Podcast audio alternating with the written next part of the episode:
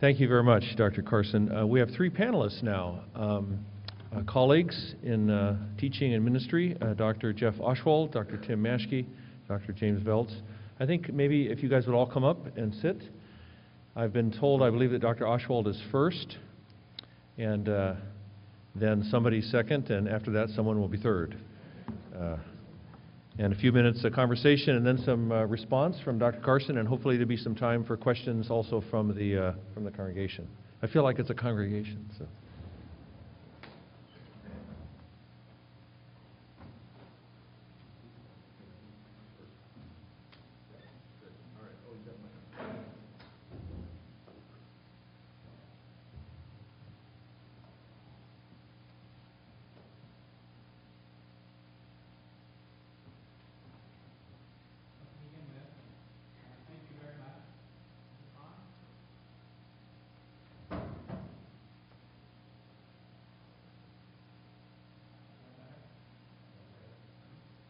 Got a red light, but there.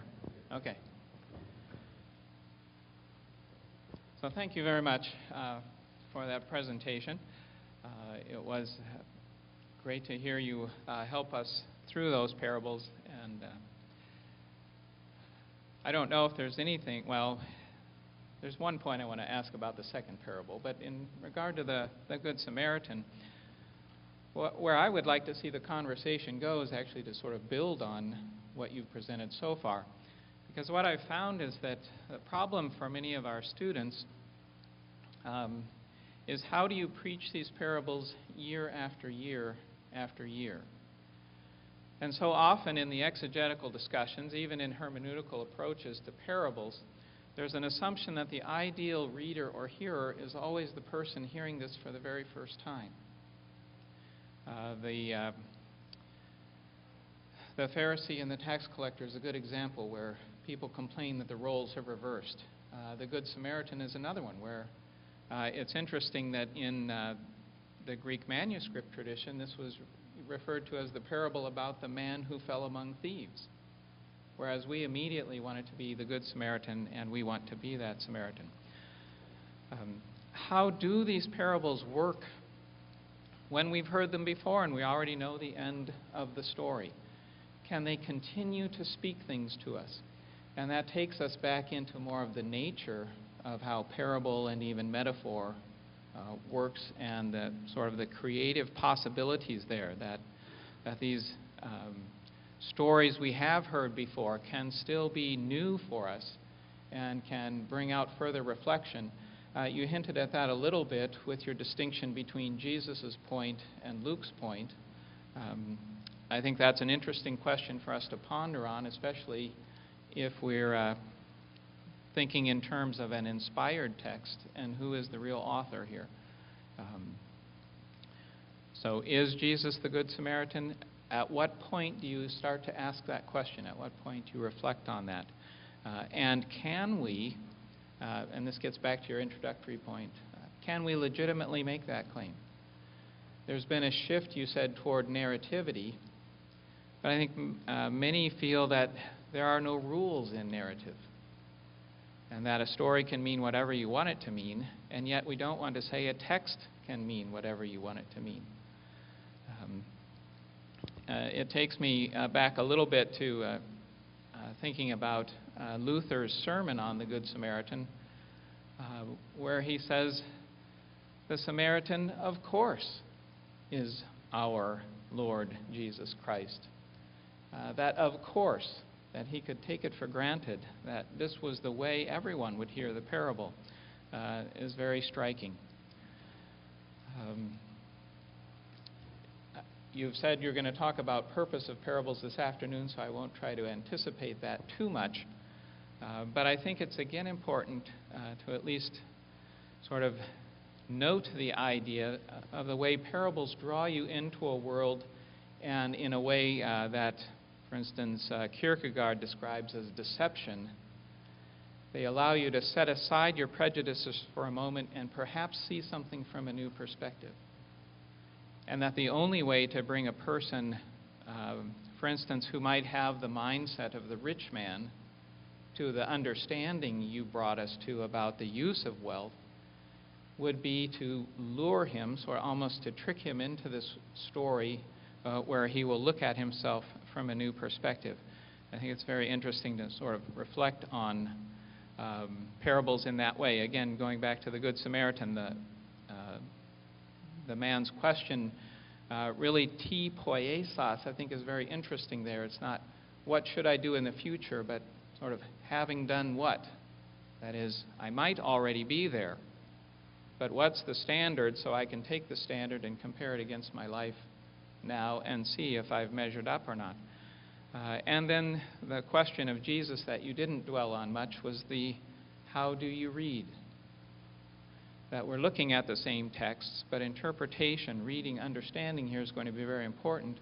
Uh, and that's sort of the question I think that comes up so often with the parables themselves.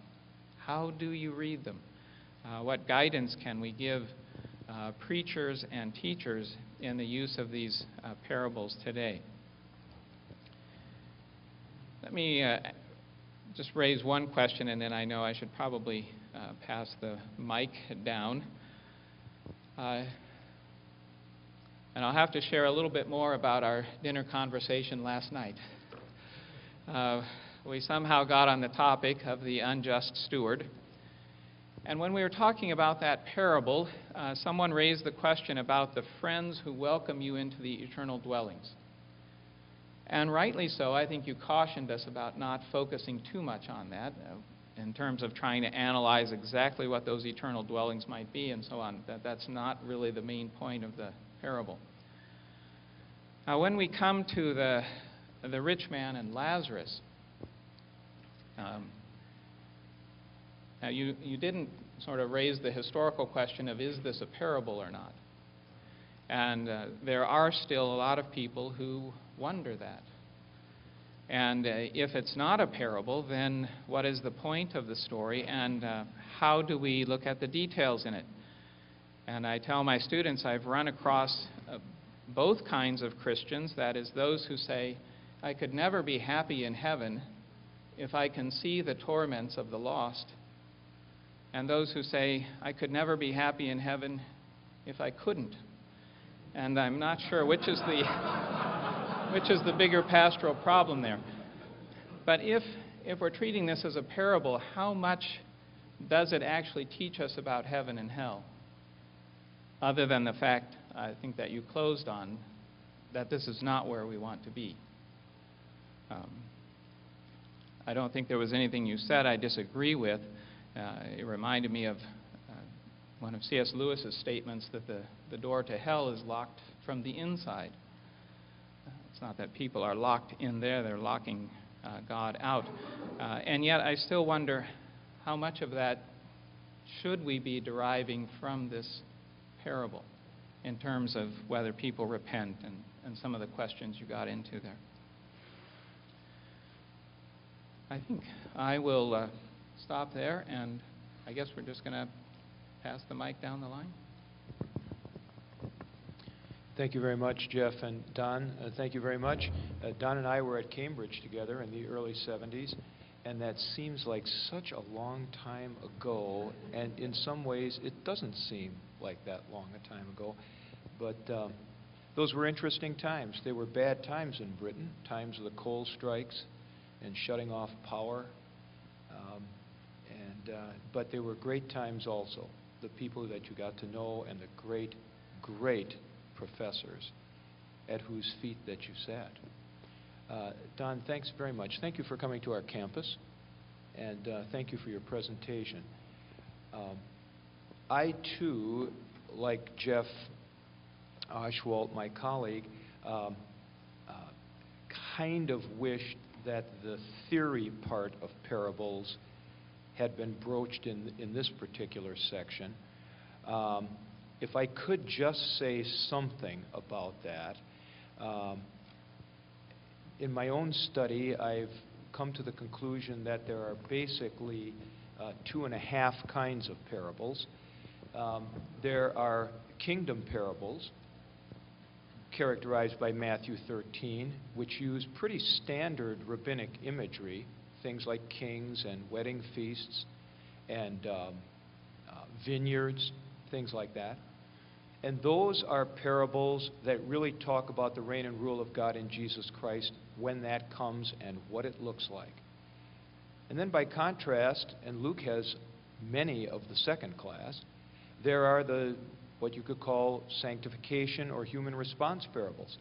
And those are the ones that talk about how we respond to what God does. And they're characterized basically by non standard imagery. So you have. Uh, um, you have friends, and it's at midnight, and people need loaves, and you have uh, uh, widows who are asking for uh, judgment in their cases, and so forth.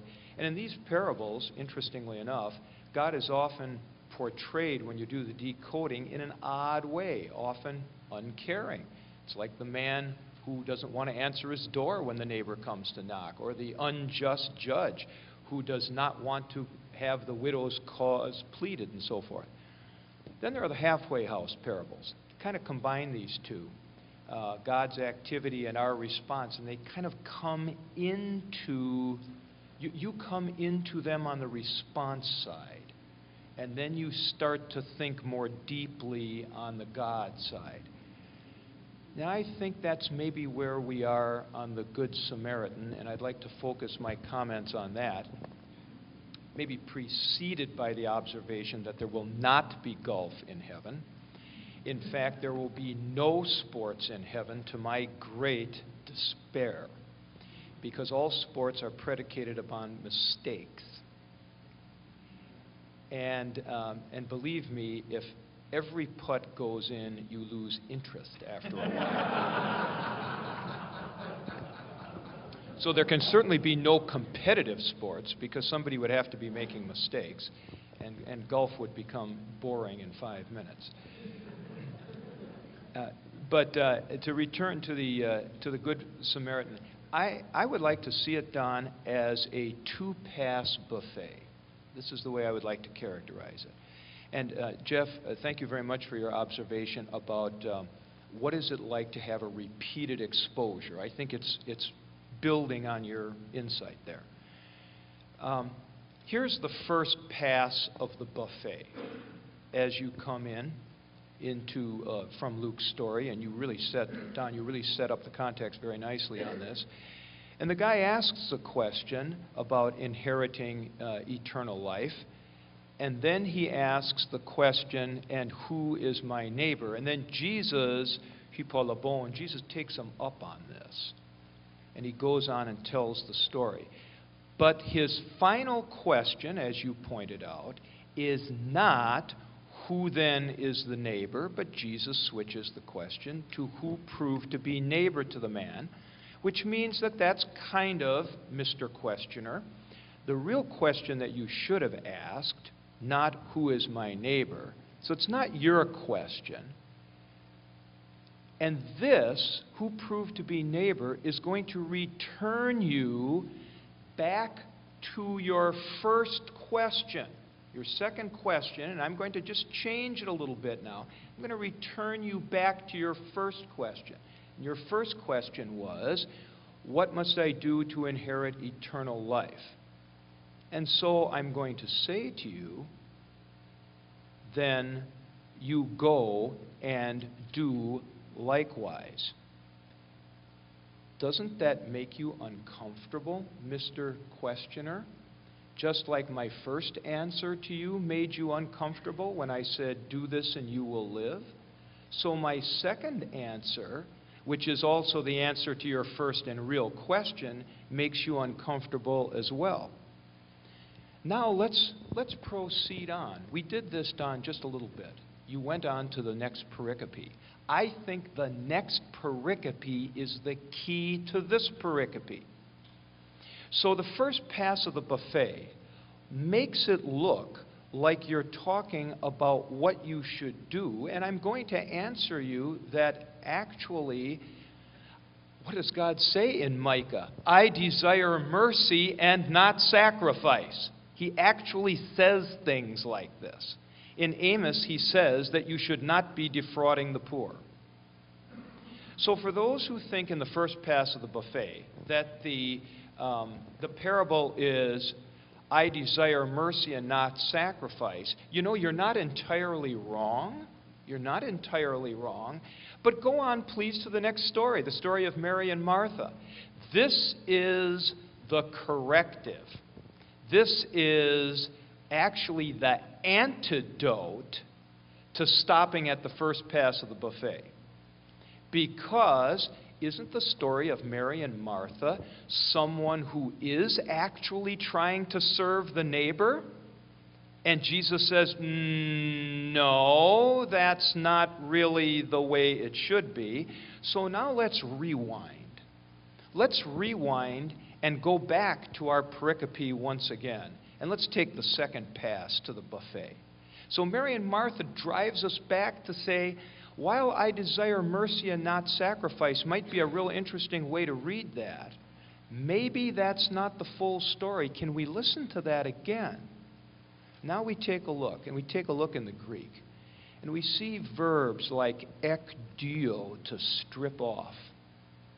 And we see nouns like plagos, beatings, stripes. And we see things like traumata, wounds. And now, in this pass of the buffet, we start thinking of Isaiah 53. Because we've got those nouns and verbs in the suffering servant.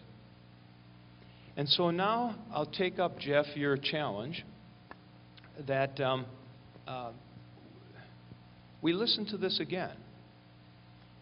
And now, as we start decoding the story, and decode we must, we start, now start to wonder that maybe, as Martin Franzmann once famously said, the exegete must never say, of course. And if Luther said, of course, he's the Good Samaritan, then he maybe shouldn't have said that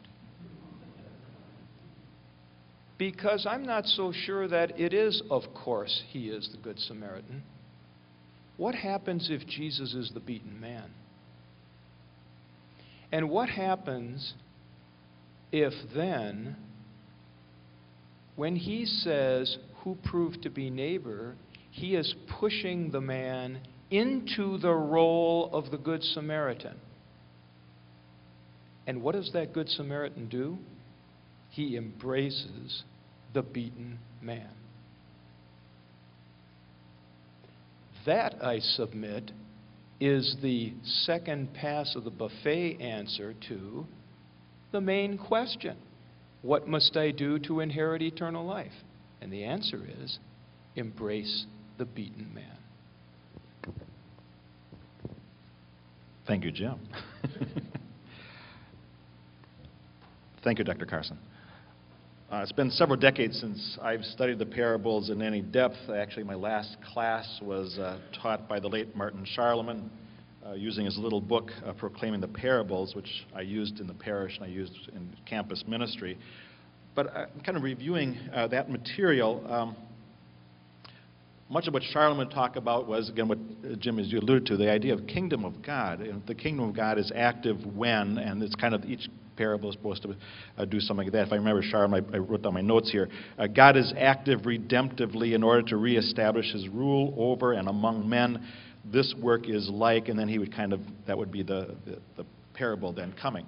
Uh, but I also noted that Scharlemann did not include these two as parables uh, because he didn't think there was quite that kingdom action. I, he, he talked about them then as illustrative stories, and I heard you speaking more as, as narrative, as illustrative stories beyond maybe just kingdom language. And I guess I'd like to hear more, and I think Jeff alluded to it more, uh, how you unpack there, how you kind of walk through the text so that you avoid allegorizing, because that's, that's still the, the tendency. That's the Luther Samaritan image that keeps coming back, I think, that, that Jesus is our Samaritan, and over and over. I looked at a number of passages where Luther talks about that. It's not just his sermon, but throughout his writing, kind of goes back to that. And it's like, how do we avoid that and yet get the substance? And I think the justification emphasis that you pointed out was very, very helpful for me. How do we find that God justifying us in a text like this that isn't quite as obvious uh, on first reading? So if you can kind of help us on that, Don.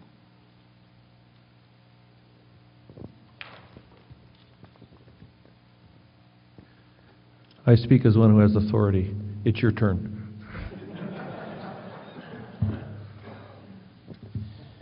Well, thank you for those uh, helpful comments, observations, questions. Um,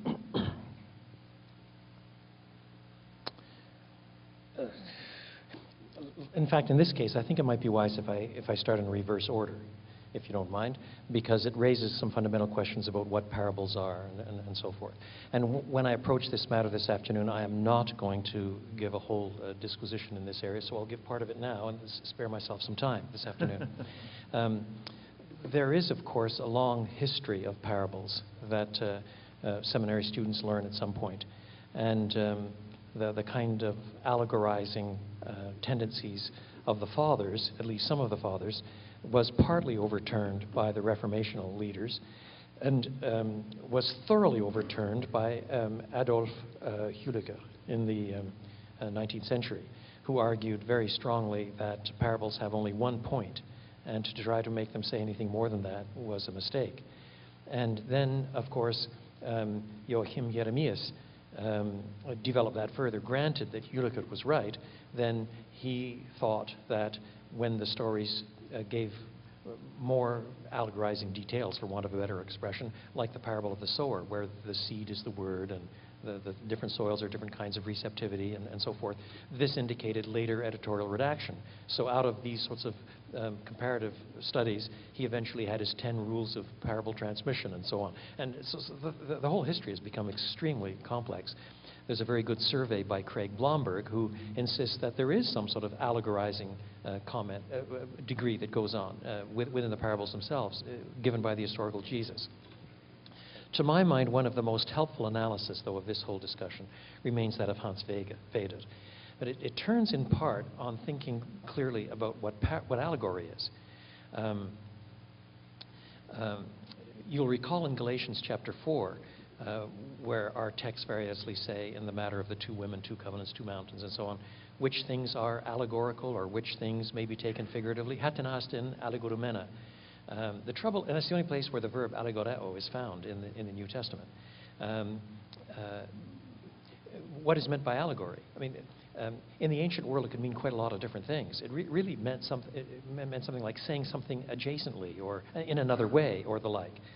If you compare the kind of allegory that Philo uses, where he retells a whole lot of the Old Testament narrative and claims that what he's doing is giving an allegorical interpretation, the key thing, it seems to me, is this, and a lot of um, uh, modern rhetoricians and uh, uh, English teachers say rather similar things. The key thing is this the interpretive key to understanding the Old Testament text is not found within the Old Testament text, but in an extra textual grid.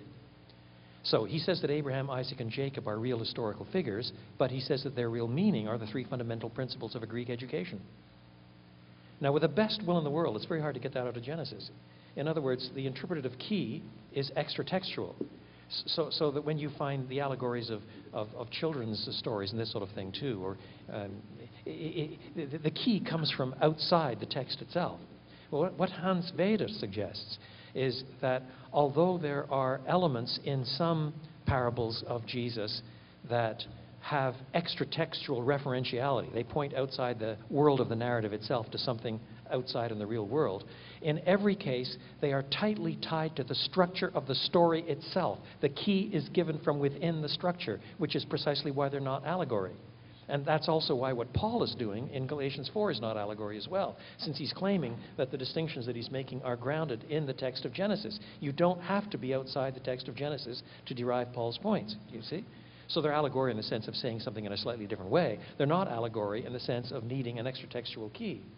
So I find that the whole bringing up of the question of allegory is a slightly misleading one because the term is so slippery for us today. You have to get back to um, uh, some sort of distinction of the sort that Hans Weder uh, makes. And that brings up the larger question then of, of, of uh, the purpose of parables, how they function, and so on. Um, it's worth even going one stage, far, stage farther back. If you look up every instance where parabole is used in the Septuagint and in the Greek New Testament, Testament you discover that the range of meaning um, is approximately the same as Hebrew mashal.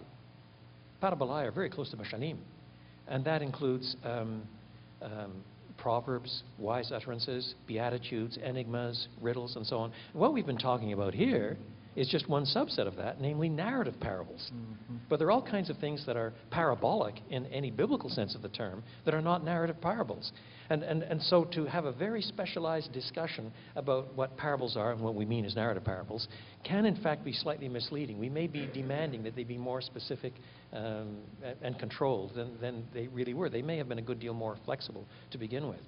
And so if I come back to Jim Voelz's comment about two and a half different shops, um, yeah, it's possible to break them down in a lot of different ways. But even the so-called kingdom parables, even though the narrative elements are not, um, uh, are not shocking by and large, I take your point. Nev- nevertheless, uh, the kingdom parables tend to be shocking for a first century hearer um, precisely because the kingdom comes out to be doing something very much unexpected. And so some of the parables in Luke come out uh, uh, very much unexpected because the, the God figure appears different and so on. So I begin to ask myself, how much conceptual difference is there between the kingdom being somewhat unexpected or God being somewhat unexpected? I, I'm not sure that the, the classifications are as, as, as tight, as uh, that clean lines can be drawn for all of these things as, as the, the, the analyses are heuristically useful, but I'm not sure that they're always quite as clean as, uh, as we sometimes make them out to be. Now let me go back to the beginning and just say one or two things briefly. Um, the pastoral question first raised by, by Jeff, how are our hearers to hear them, uh, is a problem, of course. If I may speak outside the Lutheran tradition, um, there are huge advantages to preaching constantly from uh, the lectionary uh, because you cover things comprehensively over a one year, two year, three year cycle. Uh, there can be some disadvantages too, of course. Uh, and my own tradition puts more emphasis on um, uh, preaching all the way through books, doing, doing series of expositions. And in that case, you don't have quite as much focused repetition year after year after year. Um, so um, I don't face the problem quite the same way that those who, are, who keep themselves tightly to a, tied to electionary um, might do. Uh, mind you, there are other problems, but that we won't try to uh, sort out all our denominational differences today. Um, if you ask, we'll, we'll, we'll stop short of, of Jim's interpretation for a moment, but if you ask, at what point do you say Jesus is the Good Samaritan? Um, you're right. The, the question really becomes a textual one. You, you cannot possibly um, um, make that inferential jump just out of dogmatic considerations or even mere analogical concerns. There have to be textual reasons for it, otherwise, it's uh, mere speculation. The, the trouble is that once, once the, the textual bits of evidence are, um, are not right on the surface of the text, but that are bound up with slightly elusive inferences and this sort of thing from the text, one's certainty goes down just a wee bit. And in the, the, the pericope itself, um, the, the, the, the, reason for the parable, the, the transparent reason for the parable, is to set up the question that Jesus finally asks about the neighbor. Um, uh, but then when you set that whole pericope in the context of everything in Luke's gospel, especially from 951 at the beginning of the travelogue onto the cross, when you set it into that framework, it's hard not to see these things. When you keep asking the question, how does this fit into the narrative of taking Jesus to the cross? And, and, and so it seems to me that the question is rightly uh, to be adduced at that point. Um, in terms of uh, Jim's uh, uh, uh, exegesis, in which the question is who embraces the beaten man. Um, it, it, reminds me of the kind of two-level readings that some were encouraging us to take in John's Gospel a few, a few uh, years ago. But, but my problem with it is that the, the uh, for, is, is, twofold. First, the words that, are used, like trauma and uh, and, and, and, words for beating and things like that, are not exclusively used with respect to Christ's um, um, uh, uh, sacrifice. Uh, they, they are not tightly tied in the New Testament exclusively to atonement related words. And, and so the question becomes how much speculation is, is being resorted to here uh, on the basis of words that can be used in that way but are not demonstrably used in that way here. Um, uh, it, it, it's, it's one of those things that's hard to overturn. But it means that the second pass really is, is not somehow enriching or, or deepening the, the first pass's reading. it's really overthrowing it in some fundamental way. Um, now, the, the overthrow of what neighbor is, is within the story on the first pass. Because the question is clearly changed by Jesus. That's all right. I think that's very insightful. But then to go back and reread everything so that the real question is not who is the Good Samaritan in any sense, really, so much as who is the, the, the, the, the broken person and thus who embraces the broken, the, the broken, beaten man. Um, to be honest, I confess I still find that a bit of a stretch. You may be right, but I would need, I would need some more convincing along those lines. Well, I've probably said enough. I, I'm happy to bring up further questions that one or the other has brought up if you want me to farther down the line, but I've rabbited on far enough. We, we're officially uh, at the time, but um, uh, I wonder if we might have uh, opportunity for a question or two from the audience, from the group, if someone, uh, I don't see mic, so I guess you'll have to yell. Yep. Eric Rottman, Grace Lutheran Church, Tisdale, Missouri. Uh, is the question of how do we preach these pericopes year after year? Is it made worse by thinking of God's word primarily in terms of inspiration? Uh, but then perhaps the question made better when we think of God's word, God's word in terms of efficacy. That these passages are beneficially preached even to people who might have heard them 30 and 40 years running because of the great power these passages exert on the hearer um, uh, simply as God's word. Anyone? I- i- It is vitally important to see that part of any preacher's job is repetition. Not only repetition in a merely pedagogical sense, but the recreating of the mind, the reforming of the mind after the mind of God. And, and it is right to think of efficacy in preaching. Nevertheless, the first hearers did hear all kinds of reversal taking place. And if people know the stories well, they don't think of the reversal. It has to be pointed out to them again and again and applied in such a way that people feel the bite along those lines. So the, the, the, the question still remains there how to go about preaching in such a way that, that the power of the thing, as in some sense reversal, um, is, is, still, is still felt. It, it, it, it bites, wounds, and heals. Now, but at the same time, I still acknowledge your point. I, all I would warn against is, is um, is another kind of reductionism. Uh, um, just because repetition is good and because the word is effective and reshapes our mind, therefore, uh, we cannot infer we have no responsibility to try to think through ways to make this fresh. Jim, you wanted to- Yes, thank you for that. That was a very insightful question. And I think it goes back to um, Don's recent comments about parable interpretation and so on. When we're dealing with parables, if we can just stick with this, there are at least three things that have to be done. And Don, I'll have to tell you, I think in past parable interpretation, this is certainly true of Jülicher. He confuses some of these. One is decoding the parable. I mean, who does what stand for? Like the parable of the wicked tenants of the vineyard. You know, who are the tenants and who's the guy who owns it and all that. And you can kind of say who that is. But then the second stage is what's the meaning of the story as, stu- as such? Okay? The meaning of the story, what's going to happen. Then there's a third factor. What is the impact of that story? In other words, how does that function? Does that function, as it certainly did, as accusation to the leaders?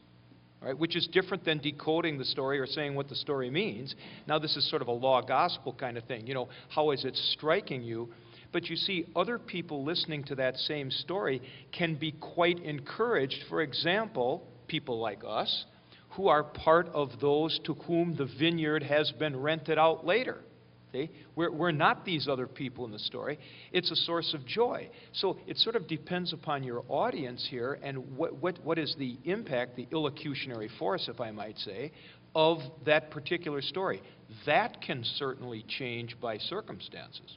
Yeah. Comment quick, Jeff? Yes, Jeff. Yeah, uh, uh, please. Uh, the, one of the reasons I raised the question in the first point is because I think this is a place where at least sort of we exegetes, we who tend to treat parables for the sake of readers, uh, have not served our readers well. And that tends to be that if you've understood the parable, you've sort of got it down. Now, everyone likes to quote the definition of parables by Dodd, that they tease the mind into active reflection.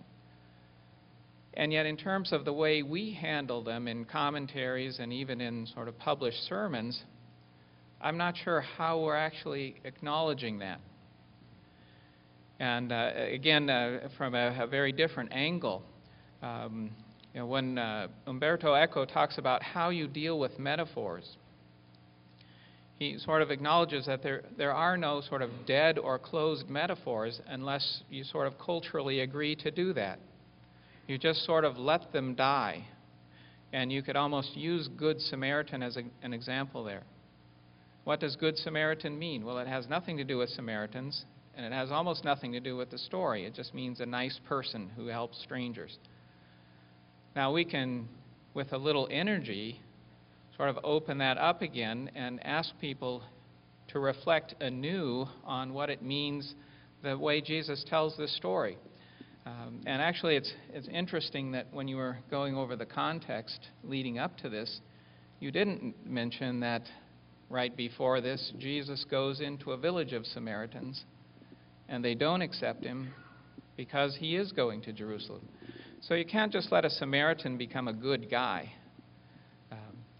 And uh, that's uh, we tend to devalue, I think, these later, in some ways, even more mature reflections on parables as Christians because we we sort of focus all on that first impact. Um, I, I see Tim there. Uh, Tim and I were recently talked about parables earlier, and when we were talking about the Good Samaritan, he reminded us that in all the Gospels, there's only one person who takes mercy on anybody.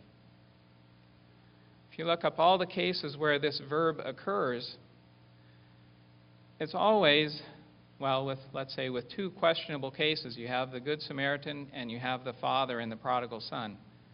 Every other case, it's explicitly identified as almost always Jesus, but once my heavenly Father. Now, how does that Im- impact the way we read it? Um, and I'll, I'll close with this because I wanted to mention it earlier and, and didn't. But I think one of the most helpful things I've seen in this is, is a point, again, our, our guest has made that any passage of Scripture, but parables in es- especially uh, in their case, need to be read in light of the whole Bible story. I mean, why is Jesus telling this? Not just then, but why is it part of his word for us now? And uh, what is this message still speaking, even if we have, 2,000 years of a history of interpretation? How are these metaphors still fresh and still revealing God to us? That sounded like something in the middle of a day, a middle of a conversation, which will continue after lunch. Um, I'm feeling not quite drunk, but slightly inebriated with power. So we'll uh, draw this to a close. Let's thank our guest